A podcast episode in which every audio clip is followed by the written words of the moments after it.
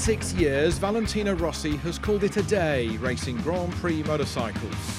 In the eyes of the world, he was the man who made MotoGP. Simon Patterson, Valentin Khorounzhiy, and myself, Toby Moody, we're going to be discussing number 46.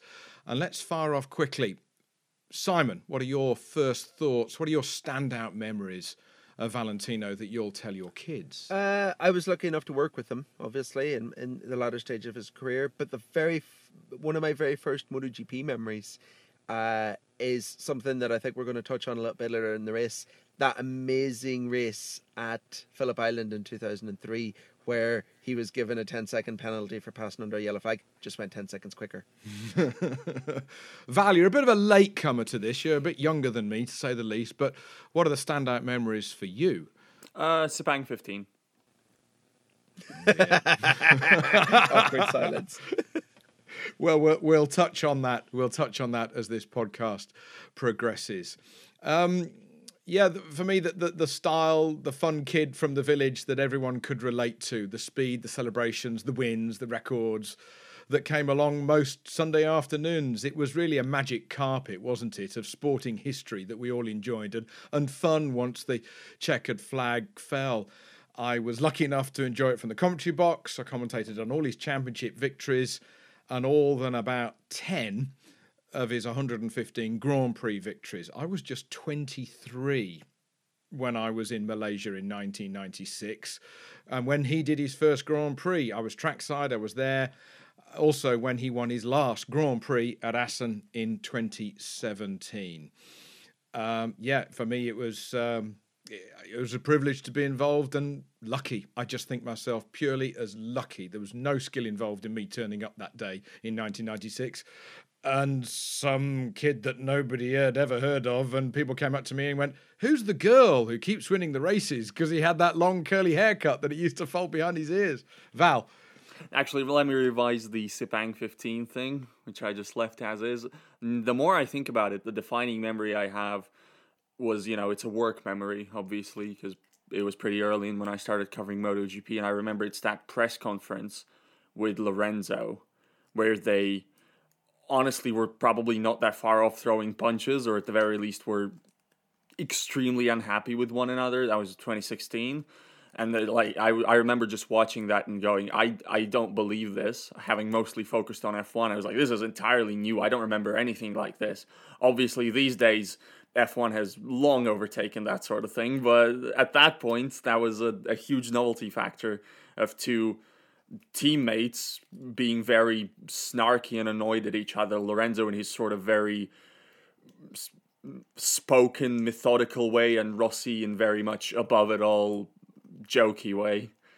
It's a very nice clash of personalities. It was extremely fun, if also very, very awkward. It was. It was.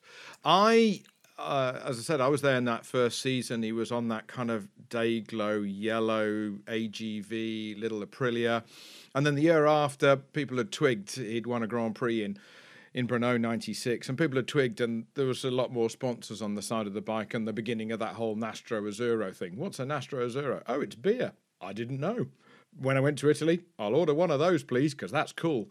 Uh, still do to a certain degree. Same as San, San Carlo crisps, isn't it, Simon? Um, it's cool. Um, but I. He was then winning in 1997, and I went up to the uh, the Aprilia press officer, who was uh, Federica De Zottis, who is still involved in, in in in motorcycle racing. She's doing still stuff for Honda in World Superbike, but she's a long time press person around the paddock. And I said, you know, I you know, could could you arrange it for me to meet him because you know the, that Italian thing where they kind of keep themselves over there, and his English was almost non-existent. So she introduced me on race day morning at Assen in 1997, and he we had this bizarre conversation of nobody really understanding what's going on because I didn't really speak Italian and vice versa, him English. Um, but it came across with Federica translating that his mum would record our broadcasts, Dennis Noyes and myself and Randy Mamola, in English and play it back to Valentino, who was still living at home, of course. He was only 16, 17 by now. And uh, and and then he won the race that afternoon. It was the one of the great one two five races, top five over the line in 0.8 of a second. I mean, it was madness. The next weekend was Imola. What a place for a Grand Prix! Uh, early July, I th- uh, and I was going through the paddock on the Thursday afternoon, and Valentino came past on a scooter, and he was like, "Oh, hello, let me introduce you to my friend who's on the back of the scooter," and it was Aldo Drudi. I can see the image now underneath that big tower that they've got at Imola, and he said, translating through Drudi, "Come to my pit box at six. So I did. And I came to this, and of course, you know, it's it's a little team. It's it's at the back. It's at the far end of the pit lane, and all these people started arriving. And I thought, what's going on here? And there were a load of flight cases in the garage because the next race was a flyaway race. I think we went to Rio or somewhere. I can't remember. And um, and of course, he turns up late. And even then, he had that presence at 17 years old, and uh, and he had the long hair curled behind his ears and um, there was a tiny little television screen that was only I don't know ten inches, and it and it and it sort of sparked into life. And on it were the last two laps of the Grand Prix the weekend before from Assen, with myself, Dennis, and and Randy talking. And I was like, oh, okay, we're going to watch this. And he crossed the line and, and he won the race. And I said something like, and Valentino Rossi wins the race. Yeah, like that and they all turned round and they applauded me.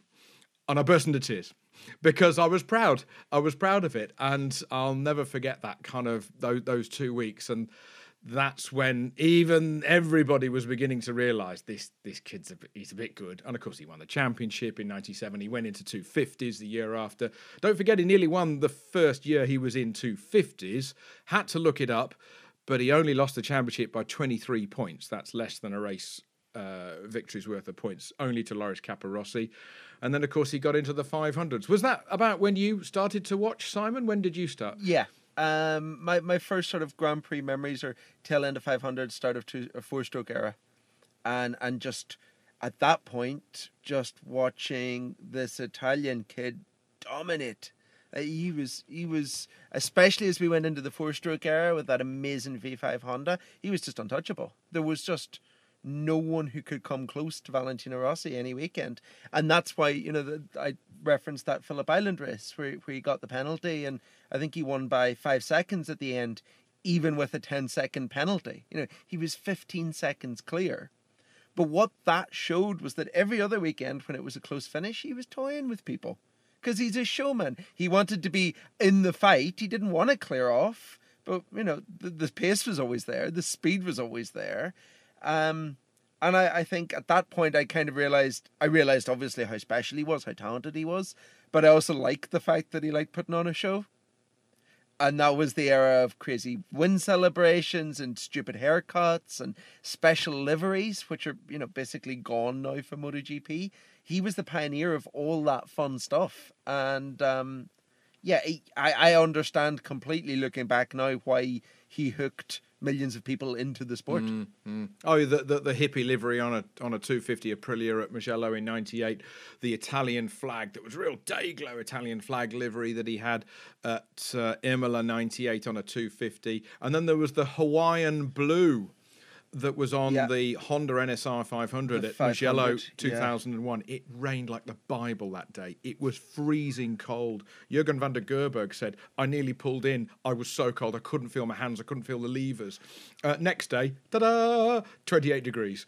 Um, uh, it was a bizarre race. Um, yeah, he, he won at Donington in 2000. That was his first big class victory. 2001, untouchable. 11 wins from 16 races. 2002, as you say, Simon, the beginning of the of the V5, the four stroke era. There were 16 Grand Prix, but another 11 victories. He was first or second every time he finished. And he didn't finish one race because it was a bizarre mechanical that happened in Brno. That is that's an amazing record, an amazing record. And then including that Phillip Island 15.2, where, as I've said before, you little devil, all of the other victories, you could have gone quicker.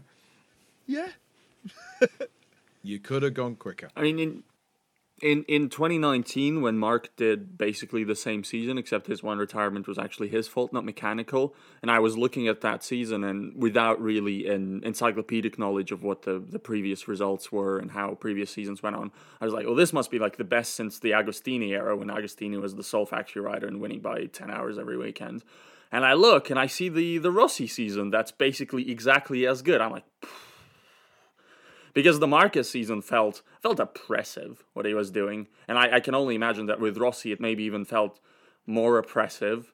And there's certainly I I think there's a whole generation of MotoGP champions that weren't because of him.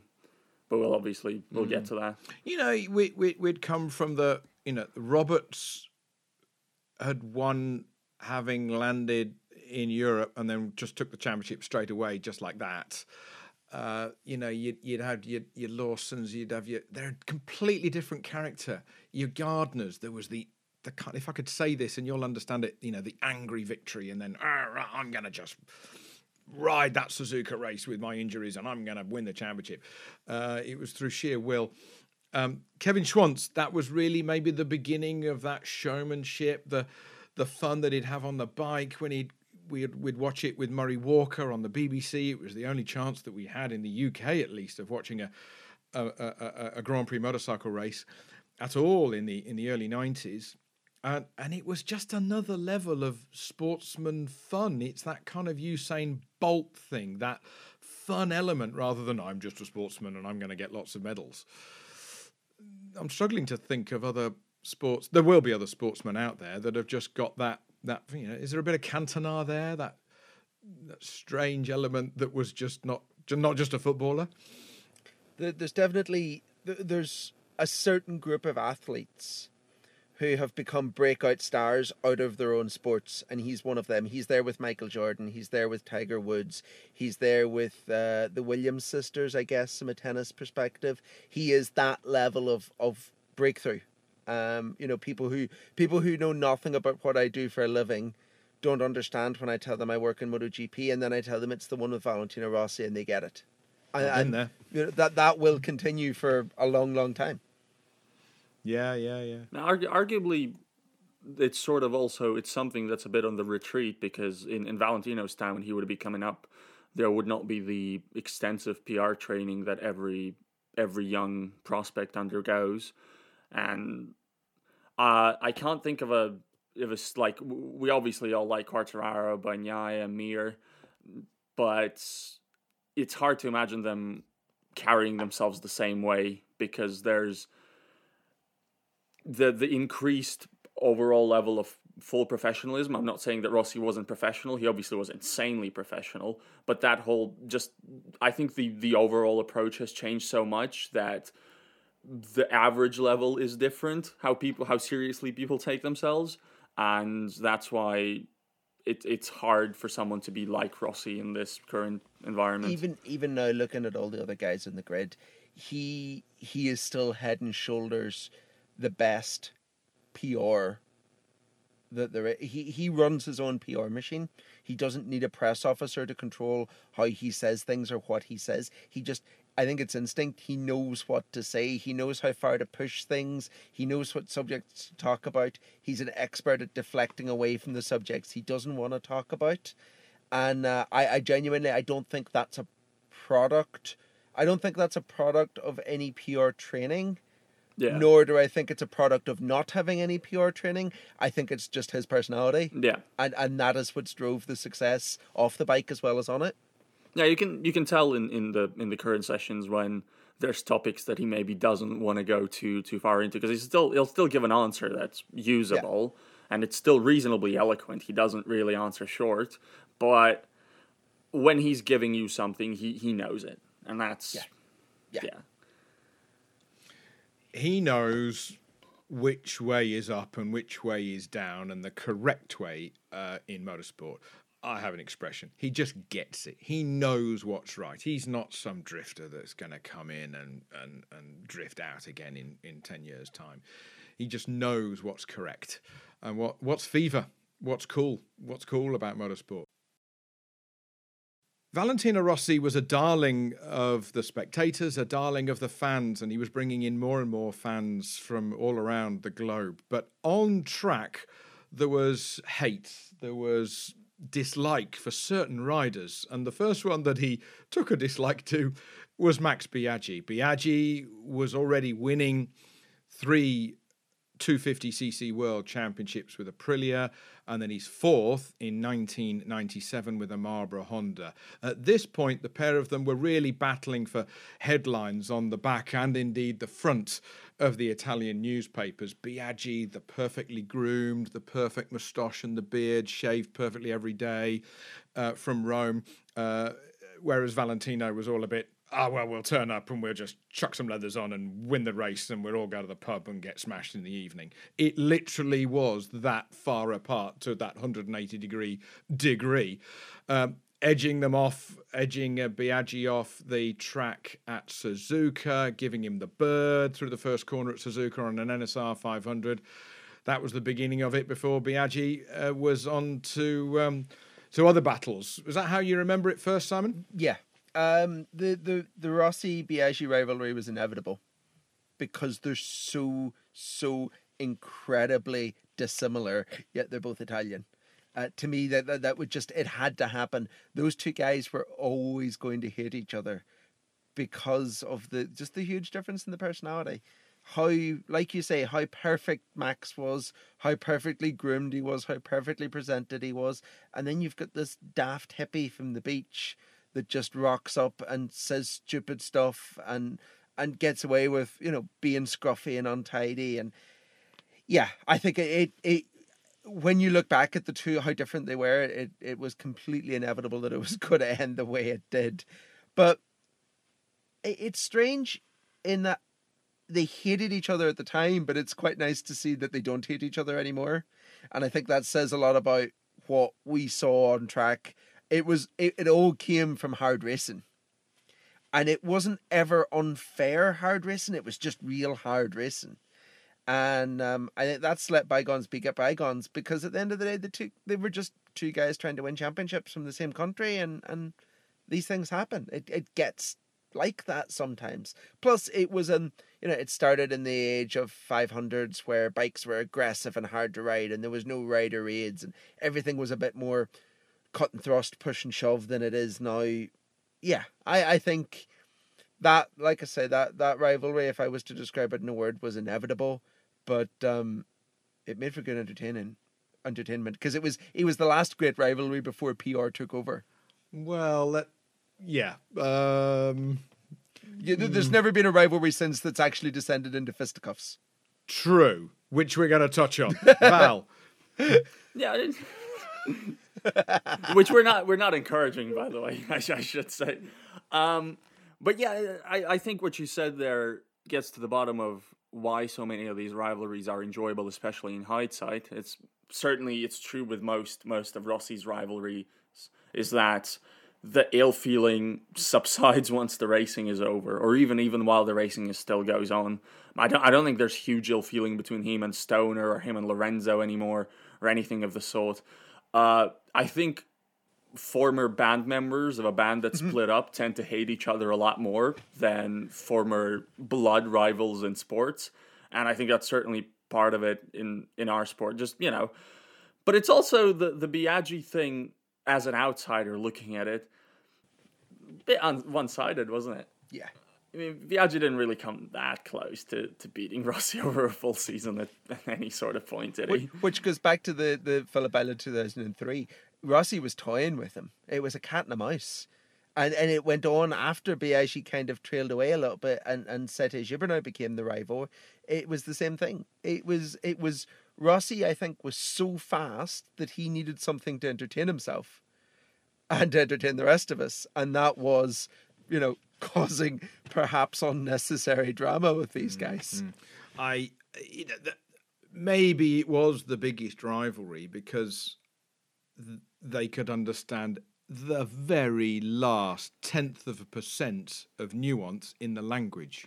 That is that is a very good point. It's yes. just I call it the last five percent, but actually with yeah. those two, it was the slang, the the, Yeah. the idiosyncrasies of the difference between a Roman dialect and a and a Rimini esque dialect, whatever they've got over there on the east coast, Adriatic. So it you you cannot hide behind lost in translation.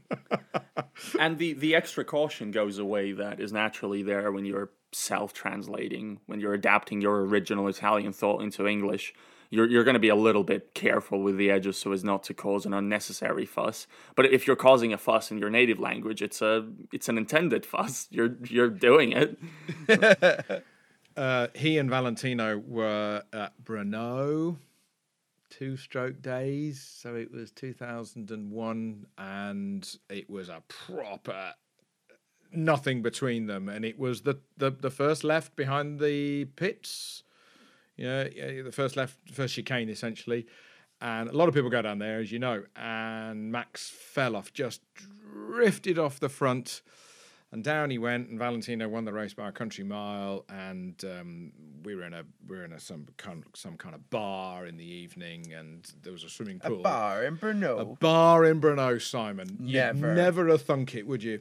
and um, I might have told you this. A, a, a soggy arm came over my shoulder, and it was him, and he was just looking at me, going, "Right, you're coming in the pool?" And I, I there was no words. I just said, "Give me a moment. Let me take my shoes off."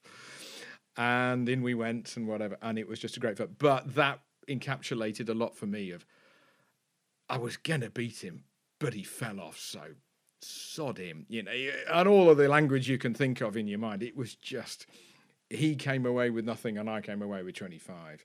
I really am getting on top of this bloke, and the hate was was quite intense at the time. It really was very it wasn't very good. And and and you touched on it a minute ago how good it is that actually they they've shaken hands. Biaggi's around the paddock at the moment as a team manager, and I think that's that's good. You can't dismiss Biaggi as a complete. Oh well, he he's just a nobody because some of the races that I saw that he won. Holy smoke!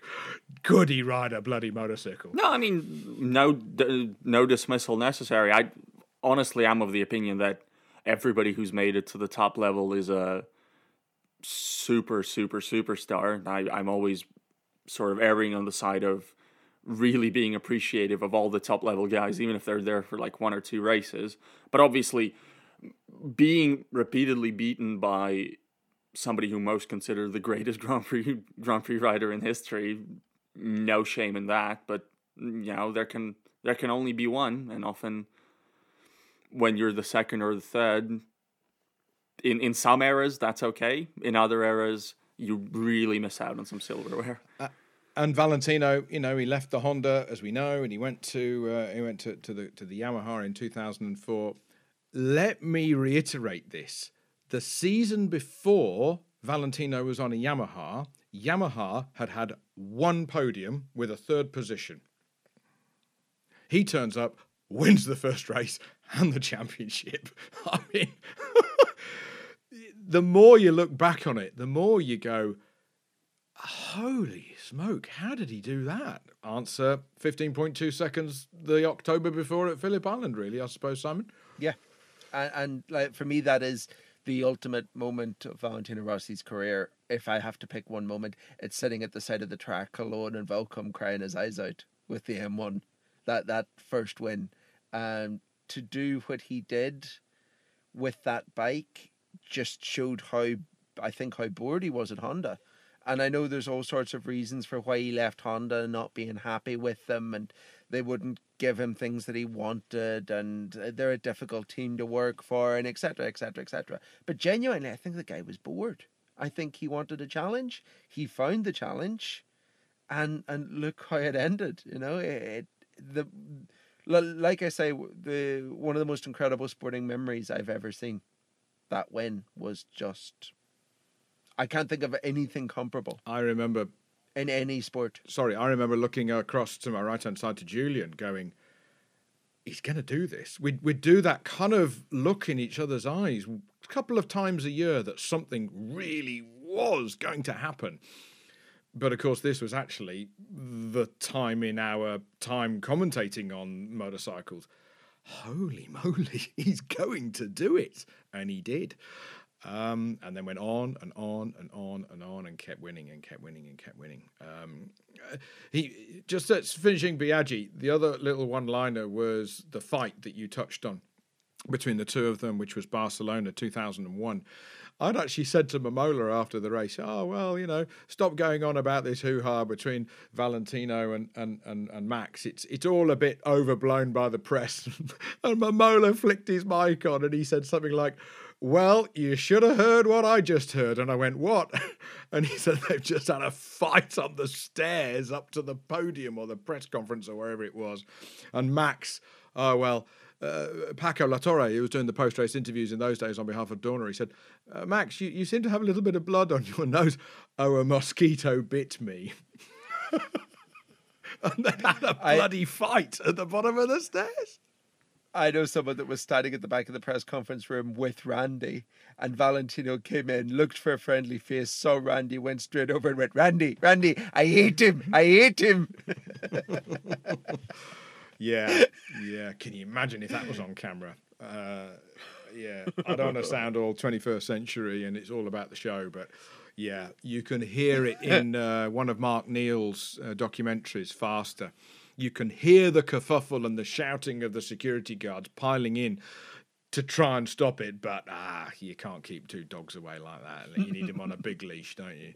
Um, and then, and then, of course, we drifted into the four-stroke era as we've touched on, but then the the Gibernau era, as I call it, Gibernau completely different again from Max.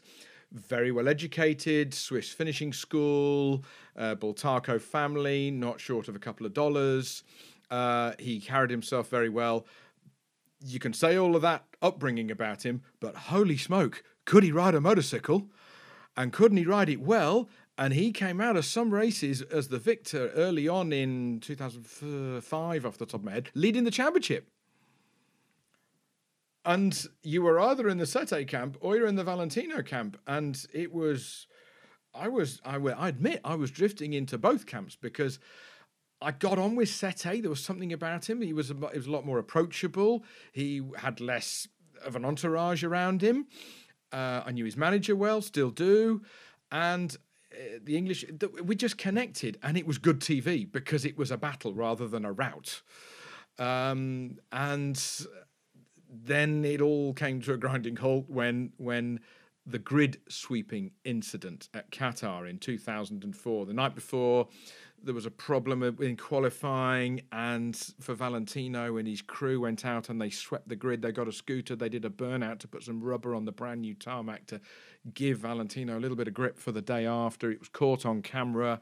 Went to the stewards. They put Valentino to the back of the grid. Sete was at the front. It was a, an open goal for Sete that he took in race on on the race with Colin, his teammate, in second place, and Valentino battling through from the back of the grid, got up to fourth fourth position or so and fell off and took a chunk out of his finger. He said to Paolo Beltramo, Italian TV pit reporter, looks like Julian, you may remember. He said, uh, "Oh, but this will be the last victory that Sete ever takes." And I remember being in the hotel room going, "Did he really say that?" That's no, he, he's ste- he's overstepped the mark. This is out of order. You cannot predict the future like that. He was right. The Valentino Rossi curse. How did he do that? I, I, I genuinely I think it goes back to what we've said all along. It was cat and mouse. He was toying with them, and after that, the toying stopped, and he just never gave him the chance again. And when it was about to be a victory for Sete, which was Jerez the year after, 05, Valentino mm-hmm. was coming into that last corner going, Well, I can't let him win. Exactly. And, uh, yeah. and then Sete tried to turn in. He went into the gravel. Bottles were being thrown from the grandstand literally as Valentino crossed the line in front of our commentary position. There was a real standoff, bullfighting, chest pumping incident in, in Parc Ferme. I think the grace of Sete was quite apparent that day that there wasn't fisticuffs in Parc Ferme. But I just wish Sete would have done just something a little bit more than posturing like a bullfighter. Easy for me to say. Sete did know how to just count to 10, but That was a big moment. That was a big moment. And then, of course, fingers got pointed at race control. Well, why isn't he penalised? Oh, well, nothing happened. Uh, how did that sit with you? Um, I I remember just being blown away by it. I remember watching that and just be like, "What on earth is like? What is happening? This doesn't happen in MotoGP," um, because it it was completely apparent that that Rossi just decided he wasn't going to win. He he just he made the decision that if he wasn't going to win the race, neither was Sete. And if it had ended with both of them in the gravel, that would have been a happier outcome than if than if Sete had crossed the line first. that, that is genuinely, I think, what he believed that day, and and that's you know, it, it's it's not often that we've seen Valentino Rossi ride angry. But I think maybe on that day that was the temper, and and there is a temper.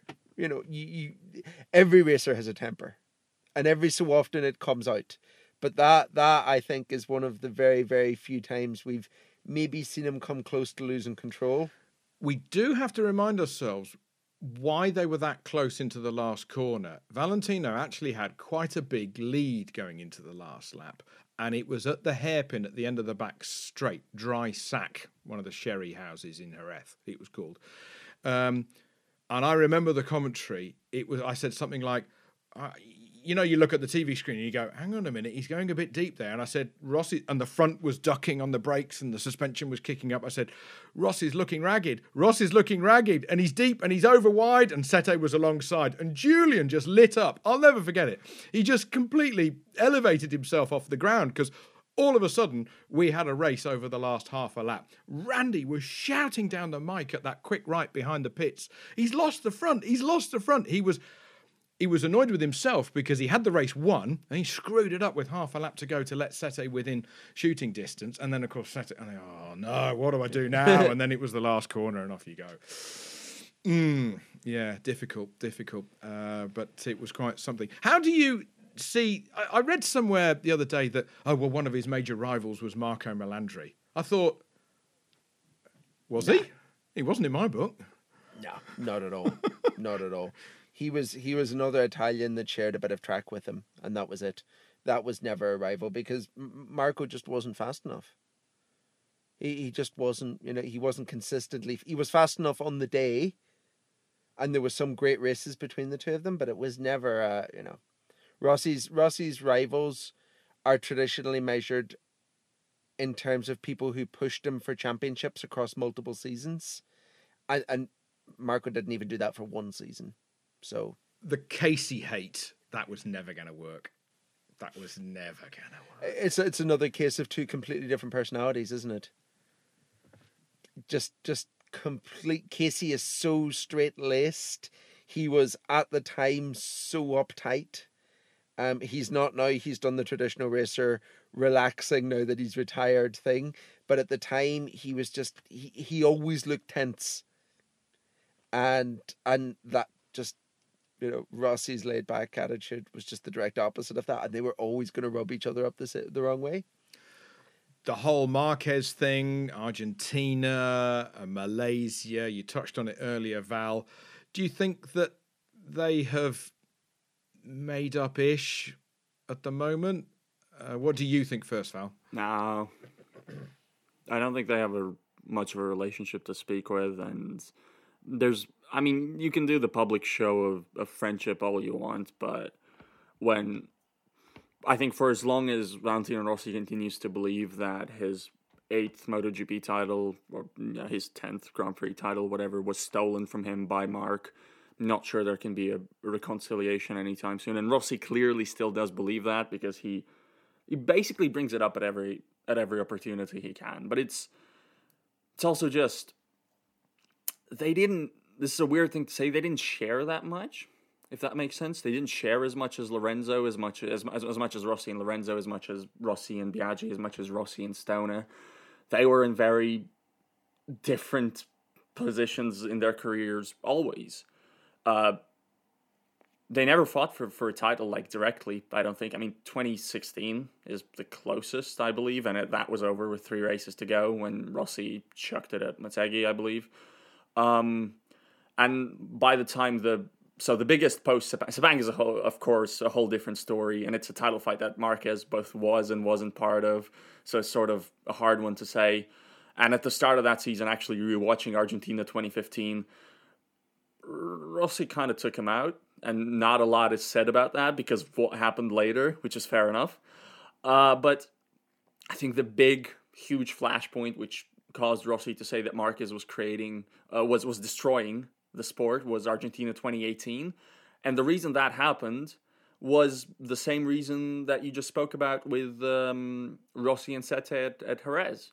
Uh, Marquez was on a different planet that day. He he could have done whatever. He didn't like it was it was not a, a crash of rivalry, it was a crash of disrespect when when Marc went into him in 2018. It was a crash of I need to gain position. I am so much quicker than you, then you just have to get out of my way. I am not racing you. I think there was a very similar crash with Aleix too, and that's why Marquez got to I think Marquez got a, a heavy penalty in the end. But he was I think that disrespect will have stung more than any genuine rivalry because it was like, get out of the way, you're not on my level. Which, by the way, the rest of the season, obviously, nobody was at Marc's level. Nobody was at Marc's level for those years. So he he's also a different character. So it's easy to see how they didn't get along. But he's he's maybe in in, in a weird way he has more in common with Rossi than almost any of the other guys of Biaggi, Gibernau, Lorenzo. Uh, Marc there is also this sort of laid back assassin thing about him. He's laid back in a different way, but he, he is he never looks very phased. It's it's hard to say. There's sort of maybe his laid backness comes through in a very different way, but this is what they have in common. They're smiling assassins, and they're they're people who view themselves as as being so much clear of their rivals, and that sometimes come through in how they they approached the the racing. For me, the, there's one huge difference between Marquez and all the other rivals that means that relationship is that relationship will never repair. We're not going to see photographs in 10 years time of them swapping helmets. And it's because Rossi is someone who loves motorbike racing. He loves hard racing. And all of those other rivalries were, were, were stemmed from hard racing. They stemmed from the thing in Misano or the thing at uh, Suzuka with Biaggi, or Laguna Seca against Casey, or Ambition Outweighs Talent with Casey. The Marquez thing, the real, real reason for the dislike isn't because of something that happened on track, it's because of something that happened in a courtroom in Switzerland. It went beyond the racing and it went to a court case, it went to court of arbitration for sport, the grid penalty, all of that. And I think that that makes it different. Plus, None of the rest ever took something from Rossi that he really, really wanted. And Marc took away his 10th title in his head. I, and I think for, for those reasons. Uh, and they, uh, for me, they, they, they are similar personalities, but Marquez almost modeled himself on Rossi. Rossi was his hero, looking up to him. Um, you know, there, there's pictures. There's an interview on YouTube from a, a Spanish documentary from like the year Marquez won his Moto 2 title, and he still has his Valentino Rossi posters on his bedroom wall. You know, this is like two months before they started racing against each other. So um, I think the fact that Rossi feels like Marquez stole something from him, and the fact that Marquez feels like his hero betrayed him, means that that that, that it's just gone. That relationship is gone. Marquez is the T1000 to the original Terminator of Valentino yeah. Rossi. Is how I would put it. Are you saying he's formed of liquid metal? Yeah. He's kind of he's he's scarier, and I mean it would explain the, his crashes. He's scarier, and I mean that in the nicest possible way. He is yeah. more of an assassin and less smiley. Yeah, that's true. Valentino had his injuries. 2010 at Mugello. Uh, irony was he was transported away from the Tuscan Valley in a yellow helicopter. Um, we he even had a laugh when he was in hospital the next day. The morphine is good, he said.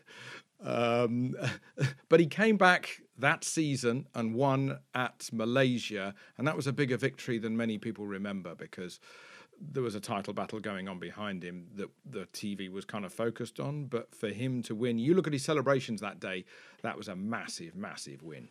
uh, to make a, another to bring Marquez back into it, um, I think that Rossi's Mugello 2010 crash was the equivalent of Marquez's Jerez 2020 crash, in that it was the day that the dominance ended. That that was the end of the beginning of the end of Valentino Rossi's career. Obviously, it went on another 10 seasons and he still came back and won again and there was the Ducati experiment and there was so much still to tell of his story but he he never quite recovered from that incident he never quite came back and i think it, it, it, it there's a lot of comparisons to the Marquez crash, which is why I bring it up because it happened as the guard was changing in the sport and a crop of new talent were starting to emerge. Um, uh, it, it came as he was starting to become the old man of the class. I think they were sim- both a similar age when it happened, that sort of 28, 29 mark. Um, and it, it, it will always be a question mark of what if if he hadn't broken his leg that day would he have won the 2010 title? He'd have had a fair crack at it. Um, what would that have meant for the time at Ducati? Would it have made him you know more fired up fitter more willing to listen to Ducati's engineers in developing the bike instead of trying to build a Yamaha in Bologna? Who knows? Um, but that that for me along with Welkom 2004, that is the second day that defines his entire career. What if, so what if he hurt himself but didn't go to Ducati? How good would his chances have been at 2011, 2012? That's the that's the bit I really want to want to know. That's the one what if that I think is really big for me. I, I don't know how many titles he would have won, but I think that uh, Giacomo Agostini's record of wins would have fallen. Yeah, for sure no doubt. But that also, no doubt. No doubt. Spoke to Lin Jar- spoke to Lin Jarvis about this the other day, and he just said there was no way he was going to stay in the same garage as as Jorge Lorenzo. It doesn't matter. He didn't say this, but it was almost a kind of. It doesn't matter if he was going to go and ride the thing at the back. He was not going to ride the thing next to number ninety nine, and curiosity killed the cat. I know why he went to Ducati. I get it. I get it. I get it. Um, if there was a Triumph MotoGP team, Simon, and Cal Crutchlow had the option to do it as a reigning, he would go and do it, wouldn't he? You you have to scratch that itch. They had only won the championship uh, in 07, and this was a conversation that was happening in 2010. So the, the, the thought is still there that you might be able to add, oh, I'm a better rider than Stoner, so I'll make it happen. He knew the first time he came into the garage after the first test that he did on it in Valencia 2010, it was over.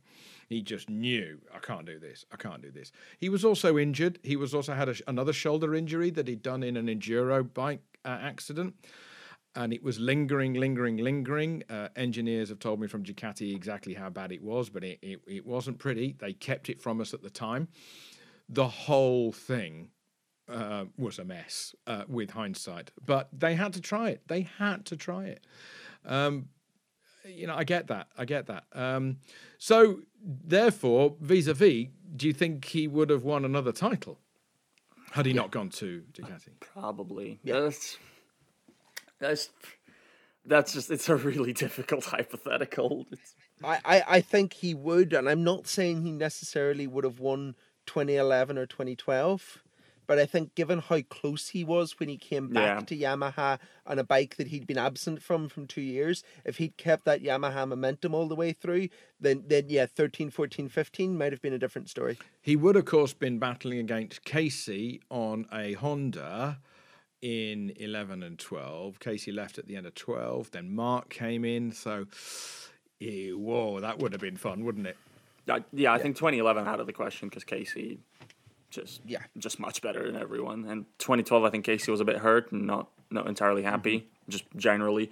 So the ankle problem, the yeah, the I think I think it turned out. I think 2012 is one you can eye yeah. really, and or 2015 with the benefit of more Yamaha yeah. experience. Yeah. So it's a maybe, but it's also it it it, it touches on a, a very interesting bit of Rossi of Rossi history is that he's one of those greats who has dominated each of his titles, but every title, like proper title race that he went into that was one on one, very close to the final race, all of those he lost. So there were two two title rivalries where he went into the final race leading the championship, but still with a chance to lose it. Lost it both times. But Valentino's celebrations have been arguably his biggest trademark. Nobody had done celebrations like that until he did them. Uh, the, the, chicken outfit on the back of a 250 at Catalunya Denis Noyes said some lines, some one liners as he was going around, and it just got me. It's a bit like being in an exam classroom when you're supposed to be quiet and you're supposed to not giggle. It's even worse and it's even funnier. Um, and I got the giggles and I was hoarse for the 500 race following. Uh, the toilet didn't really do it for me. I was a bit, uh, but the thing that I really liked was being stopped by the police just as he crossed the line at Mugello on the Repsol Honda V5, stopped by um, uh, uh, the, the, the, his, his fan club the big lollipop or the municipali. I didn't know what municipali were, but they're the police of the of the cities because there are about seven police in Italy. I kid you not. And he got a speeding ticket, and then the speeding ticket of course was already over Gazzetta dello Sport the next day. I just thought that was brilliant, but everybody's got a different choice.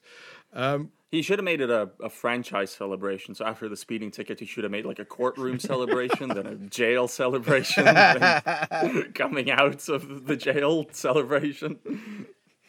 Trying to find a job. Well, he actually did the he prison. Did? Oh, he actually did the prison celebration, didn't he? At uh, Brno, breaking rocks.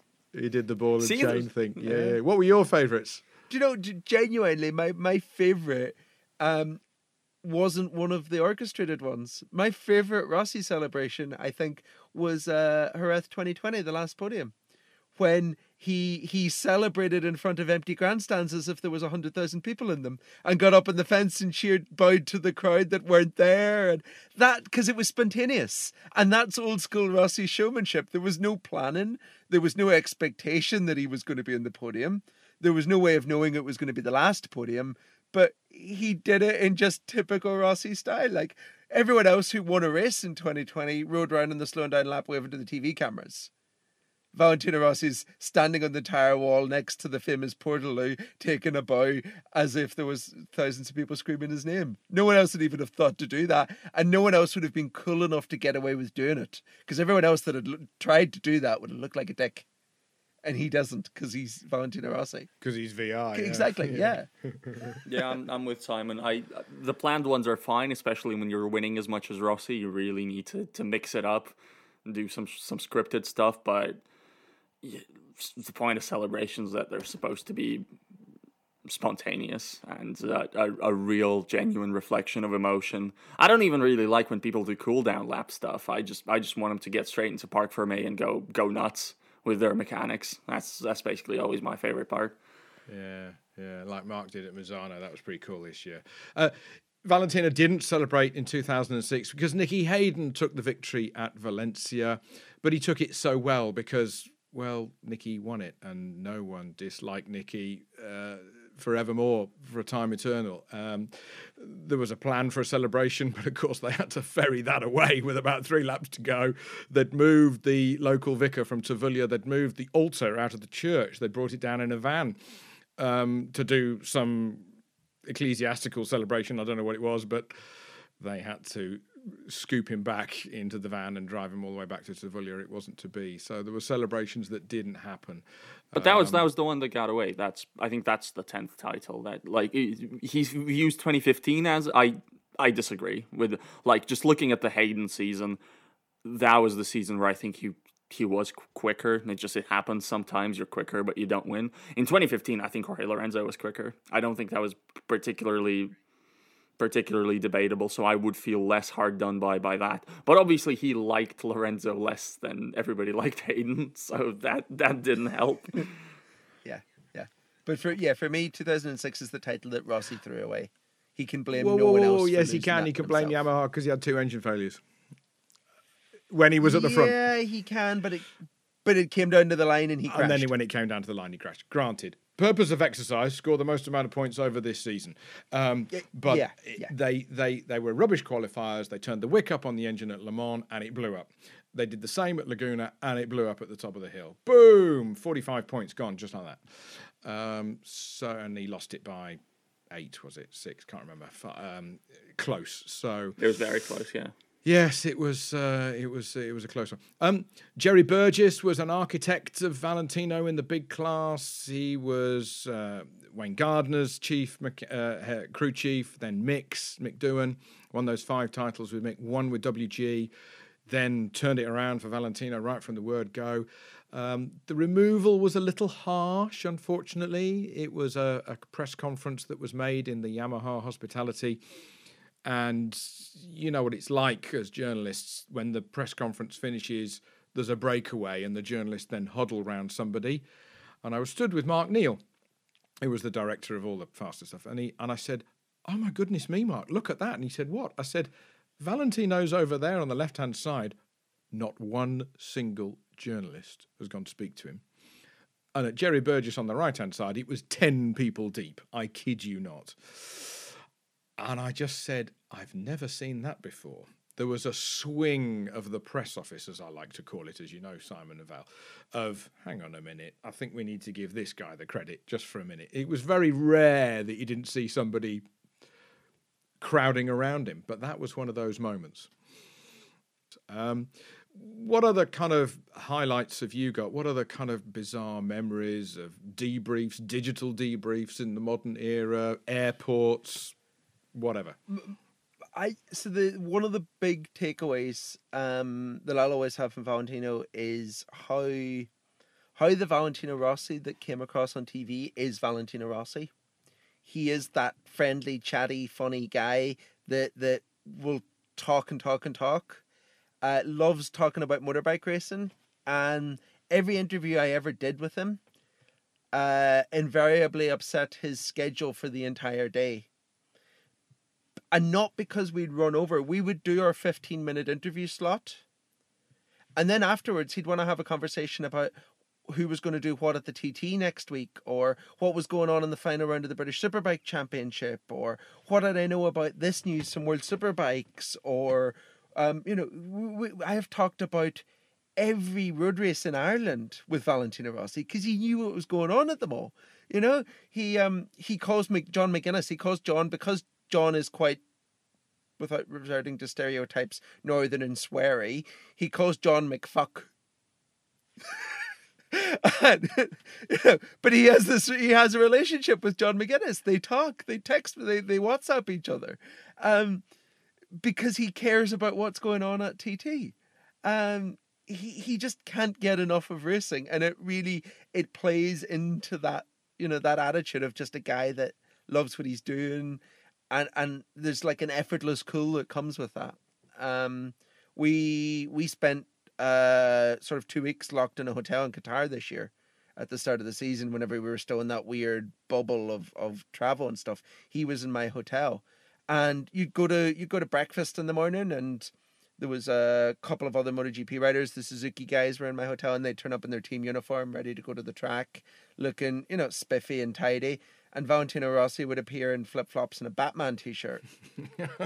and, you know, looking a little bit hungover because there was six of them at the table for dinner last night and two, three empty bottles of wine on the table at the end because you know they'd had a few beers or a few bottles of wine because that's what you do. You do, yeah. And and that you know I I love that attitude about him. I love that that came across in all the interviews we did together. Um, and the worst thing about Zoom debriefs with Valentino Rossi has genuinely been that someone else controls the clock. Because I've never, if you really wanted to ask him something in a debrief, you just waited until the end and you threw the question out there, even whenever the press officer was saying, okay, now we switch to Italian, because you still answer it. You would, yeah. If it's something that was interesting. Yeah. He, he just, he likes that whole side of it. He likes talking to people. And, um, yeah, that that for me is the, the coolest thing about Valentino Rossi is that I suppose he's just a normal bloke below it all. I, I uh, in the last year of Eurosport doing European coverage before it went to British British Eurosport in 09, so it was 08. And I'd said at the beginning of the year to, to, to Valentino Direct, you know, can you please come to the commentary box because it all goes all the way back to Imola '97. You know, you you were recording our races, and can you just come to the commentary box just once? He knew what I was trying to do. You know, it was it was the goodbye. And I very, very gently asked him and and uh, and it was it was Sachsenring 08 and the door flung open in the middle of the 125 race and there he was. and there he was uh, because you may know the commentary box is right by the paddock. It's not over there, Yeah. top of a grandstand, Yeah, yeah, underneath a tunnel. It's, It's it's in the paddock. the, the yeah. And and you know, and in came Valentino, and in came Brivio, and in came somebody else, and somebody else. I can't remember. Uh, Chris Hughes uh, was doing the Bridgestone PR at that time, and he was in there at the same time. Small commentary box. They used to bring us copious amounts of food and beer and gherkins and all sorts of German stuff, and it was it was a hoot that place. And uh, I said, you know, Valentino Rossi is joining us, and here he is live on air. I know, and I was like, okay. And we had a giggle, and he he he would say he couldn't say Bradley, so he'd say Bradle, and I'd say no, that's Bradley, and he'd say that's what I said. No, you said. And I thought, don't get into an argument with him. Don't get into an argument with him. He's Valentino Rossi, and of course we're four corners on, and there's been a change of the lead eight times. So it all it all was fun. Anyway, Brivio, about four laps later, tapped his watch and pointed at me and tapped his watch again. And Valentino caught sight of Brivio tapping his watch like, we've got to go. And he just threw his hand against Le- uh, Brivio, going, oh, shut up. And he stayed to the end of the race. He stayed to the end of the race and he was talking to this and, and he interrupted us. And it was, it didn't matter. It didn't matter. I've I've got a recording of it somewhere. Chris Hughes took a load of photos. Um, it was it was brilliant. It was brilliant. After the race, I got a phone call from somebody at Dorna saying, "Well, you couldn't do that." I said, "Why not?" Well, you're not allowed to do that. I, I literally put the phone down. I literally put the phone down, going, "There is nothing to stop me doing it." I thought of it before you guys did, and uh, and that was that. I then had a, I then caught up with somebody at Yamaha the race after, and they said, "Thanks for that." And I said, "What?" He said, "My my email has melted since that race for all the other TV companies saying, can he come to our box?" and I don't think he went to another commentary box ever again. So I, uh, uh, that was pretty, that was fun day. That I went to Monza Rally in about 2017 or 2018. And at the end of the day, end of the three days, every day in Monza, he does like a, a debrief for whatever Italian TV cameras have turned up. And then he does one in English uh, for the journalists that Monster Energy have brought, which is normally like a, a collection of European non motorcycling journalists from, from, you know, regional papers, sports papers, things like that. So, uh, and then me, who had turned up on my own bat, but I knew everyone from Monster, so I sort of tagged along with them. So I, I went along to the, the debrief for the first day, and he came over and he went, "Hey, ciao tutti, ciao tutti, ah, ciao Simon," and recognized me. And uh, it turned into a one-on-one interview with with six other journalists looking on Yeah. confusedly as him and I had this conversation. So then the next morning, the uh, Roberta, the the head PR for Monster, came and said, "Look, can you not do that again, please?" uh, today. So I was like, okay, okay. So I went along the next day. I stood at the back. He came over again. I ciao tutti, ciao Simon, and uh, the the these journalists who had never met him before asked, you know, why he races with a number forty six and why yellow is his favorite color, and and he answers all the questions completely professionally. And then at the end, he goes, Simon, you have questions, and we have another quick back and forth. And then the next morning, Roberta from Monster comes back and says, "Look, today, just do whatever the hell you want." yeah, and that's you know that, that's yeah yeah, yeah. that's what i mean as well about you know no one told him to do that but he gets the whole natural pure thing it just comes to him it's it's his personality to be chatty and friendly and funny and witty and There are there are not many people I've come across in the world of two and four wheeled motorsport that I've worked in for thirty years now that are always that happy, even when they're really, really down and angry and whatever. You know, uh, uh, having said that, you know, Lewis Hamilton lost a world championship in a lap at the last race of the Formula One World Championship in 2021 but he didn't shout, he didn't jump up and down. He had to go and have a hug with his dad and just count to 10. But in front of the cameras, he was nothing but graceful. He, you know, just the same as Felipe Massa was in, in Brazil 2008. Except it was almost worse for Massa because he won it for 20 seconds and then had it taken away from him. Oh, is that Glock? You know. Um, so yeah, but Lewis has Lewis has in a different way, but a same kind of level. I think you may know where I'm coming from. That grace that he's got, even when it's down. The mask did slip for Valentino. That's Julian's line. He said it on the commentary on the in, in the commentary when they were on the podium at uh, Sachsenring. Valentino lost the race on the last corner to Sete Gibernau, and he stood on the podium with a face like thunder. The mask had slipped. Um, he because he knew it was his own fault, but he that's about the only time I can remember Yeah. him in real public being really angry. Um, because even all the other times he had occasion to be angry, it didn't show. He he was still smiling as he was angry. my point entirely. Argentina 18, I I'd argue. Argentina 18 was felt pretty personal. I yeah, think. but but even afterwards, he was he was. I remember being at that debrief, and he was Yeah. very calculating, and he he wasn't angry. He wasn't sh- shouting Yeah. and roaring. He was very precise in his criticisms. He was he was you know it was another masterclass in in PR, how to get your point across without shouting and raving. yeah, I did not shout. Yeah, but the, the words were. Yeah, really yeah, harsh. absolutely, they were, they were. Well, it's been nothing but fascinating, fun for me. Massive trip down memory lane. I could talk about it uh, all day, every day. Uh, but maybe we'll do another one in four or five years' time, and other things will pop up in our in our in our memory banks. Don't you think? Should we should we should we book that in the diary for 2026, Simon? Maybe we uh, maybe we need to start uh, sending some press some emails to press officers and see if we could just get him along for one of these. Well, one day it will happen. Like like getting him into a commentary box. Gently, Yeah, yeah. gently, it will happen.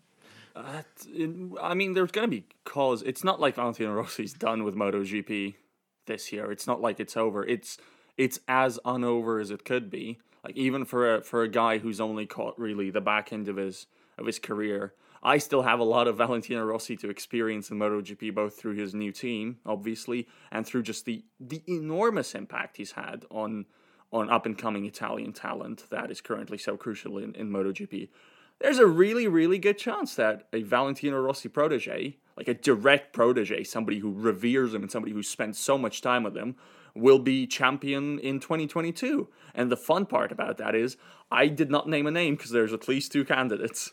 The, the last two years in a row, a Valentino Rossi direct protege has been the runner up in the championship and has been two different riders. and they're and they're so good and they weren't sure things it's not like those are two guys who you could just point at you say anybody could oversee them anybody could manage their careers and they'd be fine. They are two guys who have had ups and downs and who've had a very interesting path and who have been aided on that path by valentino rossi and now they're both stars and they're both great. And they're both great in ways that are somewhat similar but also very different to to valentino rossi Well, we're going to have to stop this sooner or later, and I think the time is now. But we will continue another day. So do keep in touch with therace.com, news and other podcasts online with our websites. Uh, from Val, from Simon, and myself, Toby, we hope you've enjoyed it. Uh, with us talking about a nine time MotoGP world champion, once in 125, once in 250, once on a 500, four times on a 990cc four stroke, a Honda and a Yamaha, and then twice on an 800cc Yamaha, making it that nine. Valentino Rossi, thank you so much.